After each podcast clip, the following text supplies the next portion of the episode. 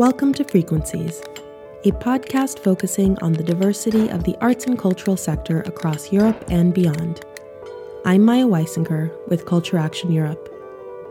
Each episode of Frequencies highlights an artist, artwork, or cultural initiative that is focused on impacting and transforming communities.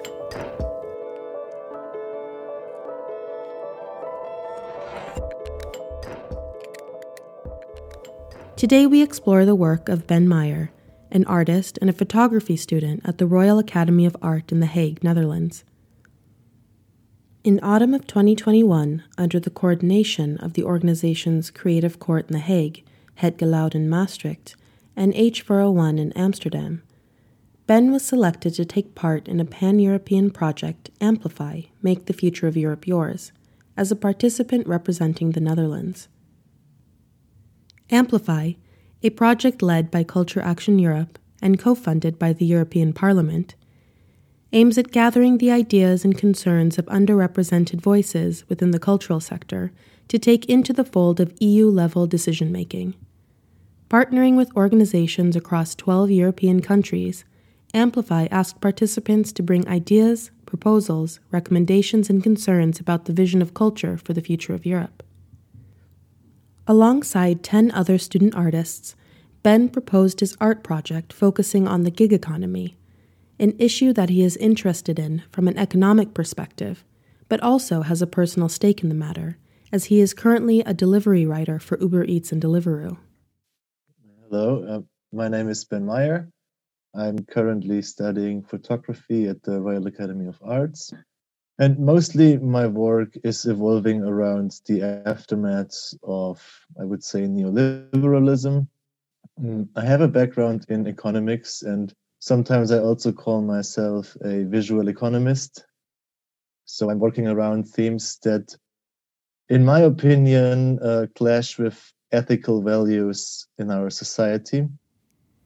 Tell me a little bit about the gig economy and why you're interested in it that's a relatively new part of our economy. It started, I guess, around 10 years ago, where like these first platforms came up, like Fiverr. I don't know if you remember, but you could like buy any kind of services for five dollars. So it was very new back then and it was exciting. You could just let someone draw something for you for this little amount of money.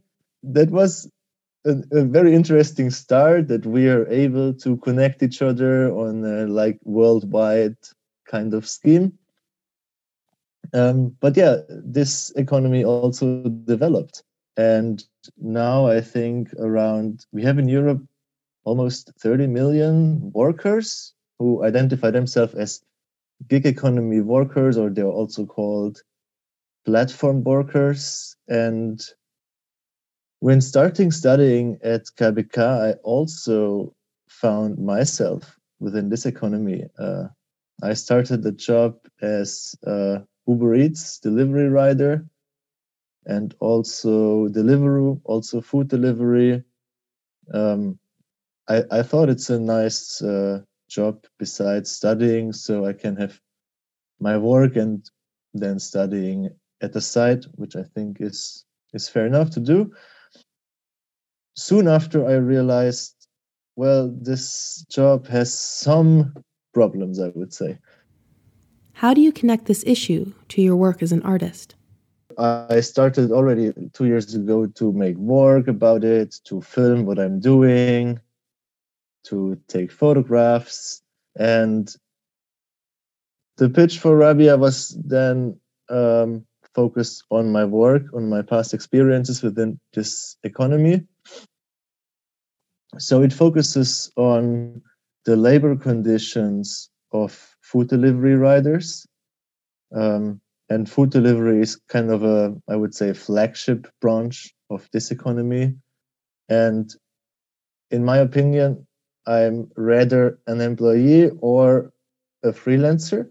I'm somewhere in between because mm, I don't really have an employer who tells me what to do, but I don't have the freedom of freelancers.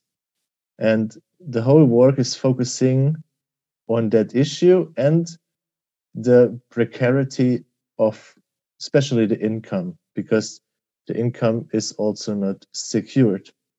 So the work I suggested to make a something like a personal diary in form of photographs together with spoken word and sound. So the end result is a video which shows a kind of image image slideshow which then narrates through kind of the daily struggles of a food delivery rider, which is very much invisible for someone who orders food because the only interaction is then just I ring the doorbell and I give the food and I say, enjoy your meal. Clients desire to eat tacos, burritos, pizza, pasta, poke, and noodles. If they are hungry, I'll be ringing at their door with freshly packaged food, saying, Have a good day, to everyone, smiling and sweating, climbing stairs and looking for elevators, ring, find the door, ring again, smile, deliver, all over again, once more, getting a new request, running for the next delivery. Under a clear or dark sky, on wet and dry streets, going against the wind, I pass through every season, finally reaching the restaurant, and then I wait. And then, I wait. The audio voice, the voice which is accompanying the image slideshow, is a computer generated voice with a human touch and then has that has one specific reason because i wanted i want the algorithm to be present in the work so this computer voice kind of represents the algorithm algorithm Hungry people. A flock of impatient riders gathers outside the big fast food restaurant. This is no working time, it is just waiting. Our bodies are on standby, parked. For the algorithm we are just abstract points bounced from restaurants to customers, the chain links of the pervasive structure that connects kitchens to mouths through digital wallets. But we are still humans in flesh and bones, and we need to eat too. How much will I do today? At the end of the month. In his exploration of how the gig economy affects those working in it, Ben says he first turned the camera to himself to give a sense of his surroundings and experience as a gig worker. But he also began to reach out to other workers, since the situation often happens that other riders are waiting at the same restaurants until the food they need to deliver is ready. On a day to day basis, he would approach fellow writers and ask questions like Do you think of yourself as a freelancer or an employee? He says this was a nice opening to exchange and dig deeper into people's experiences. Usually, the conversation between writers focuses on if it's a busy day or not. Ben explains that if it's a busy day, workers get paid more, and if it's not busy, they probably just end up going home. He says these interactions were an important part of his research because who better than actual people steeped in the gig economy to tell him about the problems, the struggles, and challenges? Ben also tried to reach out to the companies themselves but found it near impossible to get in touch with anyone. However, he found that there is a lot of discourse currently happening about the gig economy, which further fueled him in creating his artwork. For sure, which what was also very helpful is that people, also policymakers and researchers, already think about the issues of this economy. So there's a lot of reports also from uh, rider activists which uh, release texts about it. I was very positively surprised that uh, already many others are thinking about about this issue, especially about the the labor conditions and the precarity of the workers. Ben has created other works that interact with the concept of how economic interests take precedence over the lived experiences of people. In one work, he examined the housing crisis by following students that couldn't find affordable housing and began squatting instead. He also addressed policymakers with this project, calling for there to be a bigger contribution to the conversation that is happening in the wider society. He is also currently working on a project about extractivism reflecting on what humans are doing to the planet, and investigating extractivism as an economic necessity because of a societal dependency on natural resources. You mentioned your ethical values and how they sometimes clash when you are examining the field of economics through artistic practice. How does this show up for you?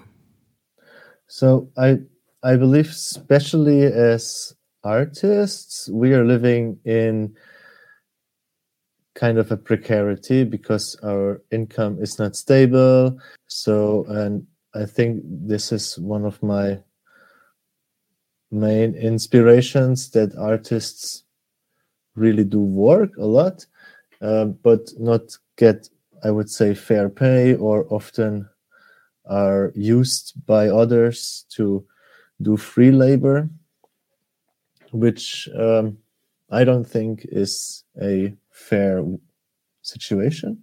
Also, when when I look in our society, um, especially the distribution of wealth is very unequally distributed.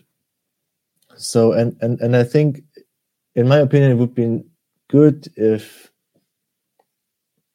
more or less we create an, when it comes to income, a more equal society.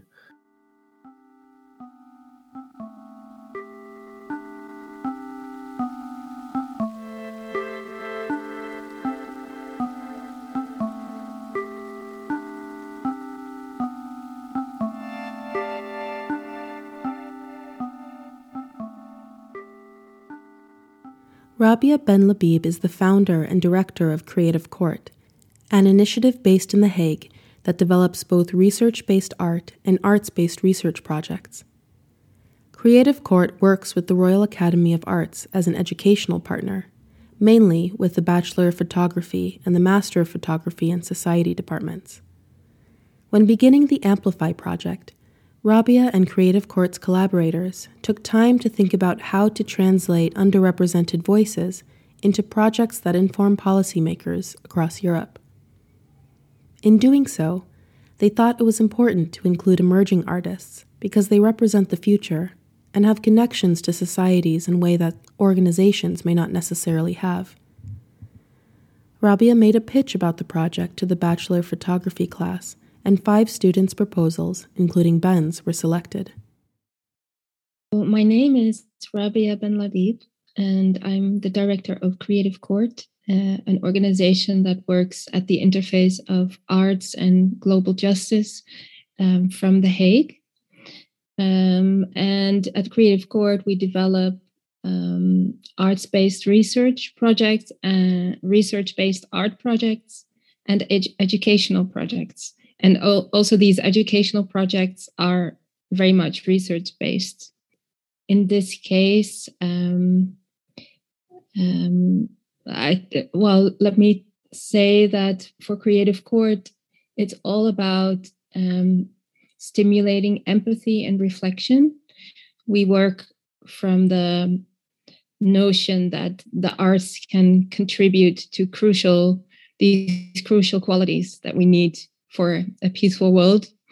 And we're also trying to visualize um, uh, what a new world could look like working from and through uh, creative um, methodologies.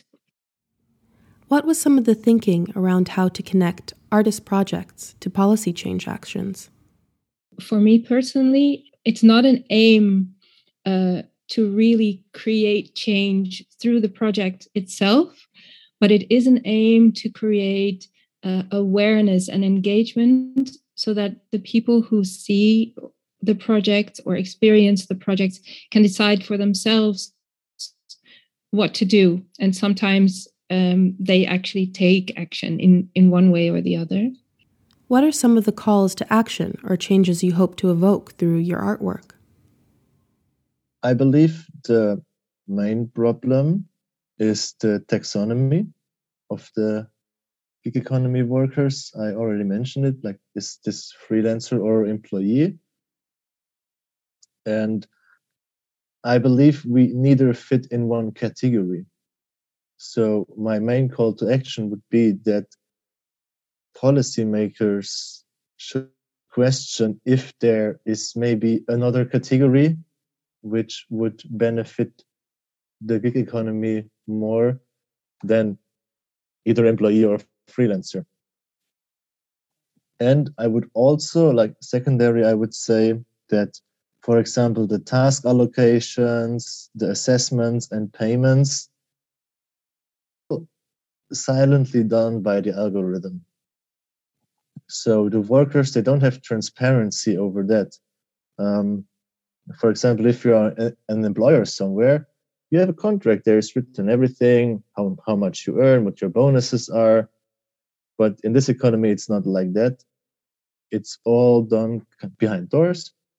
So I would also suggest there need to be some law enforcement about more transparency. How do you think using artistic practices or interventions plays a role in communicating to decision makers? Especially for my case, which I work a lot of with economic issues, um, everything is hidden behind numbers and reports, which are usually very, very hard to read, or it's a bit dry, it's a bit boring. Uh, it's not something you would read like on a Sunday evening. But I think the power in artistic practice is to make problems or issues or themes visible. With my skills as a photographer, I can make it visual for people. I can make them relate to it. I can visually describe it in an easier form compared to economic report, but then also make them question this problem. For policymakers, I think it's kind of the same um, because they also know these problems only in numbers. They also can relate emotionally to these things they're discussing already. so I think it's then important uh, also to present them a different way, which they already know. What is a hope or motivation you have for the future of how arts and culture shapes our society? Our society has a very high pace. Things are changing very fast, and I think artists are in generally great in reflecting on what's happening in the moment. And I think we as society, we, sometimes we should take a step back and see what happened actually.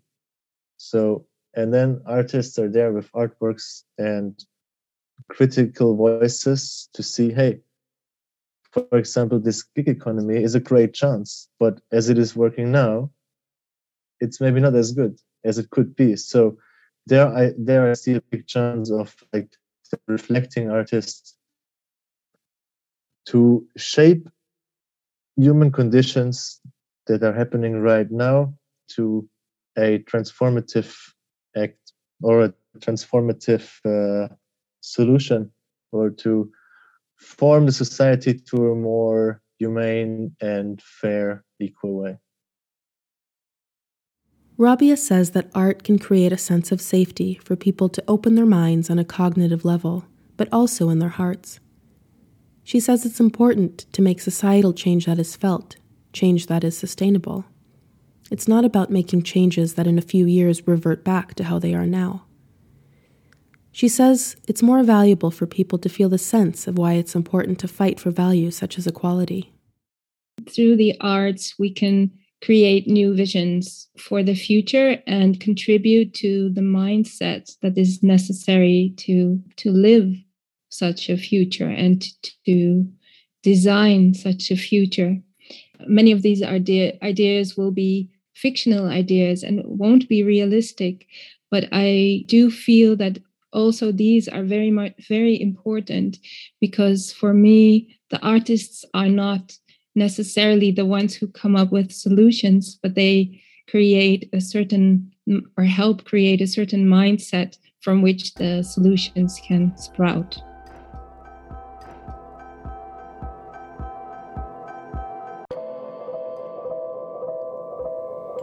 The exhibition featuring Ben's work, along with 10 other artists, will open on Europe Day, the 9th of May, 2022, at the closing event for the Amplify project.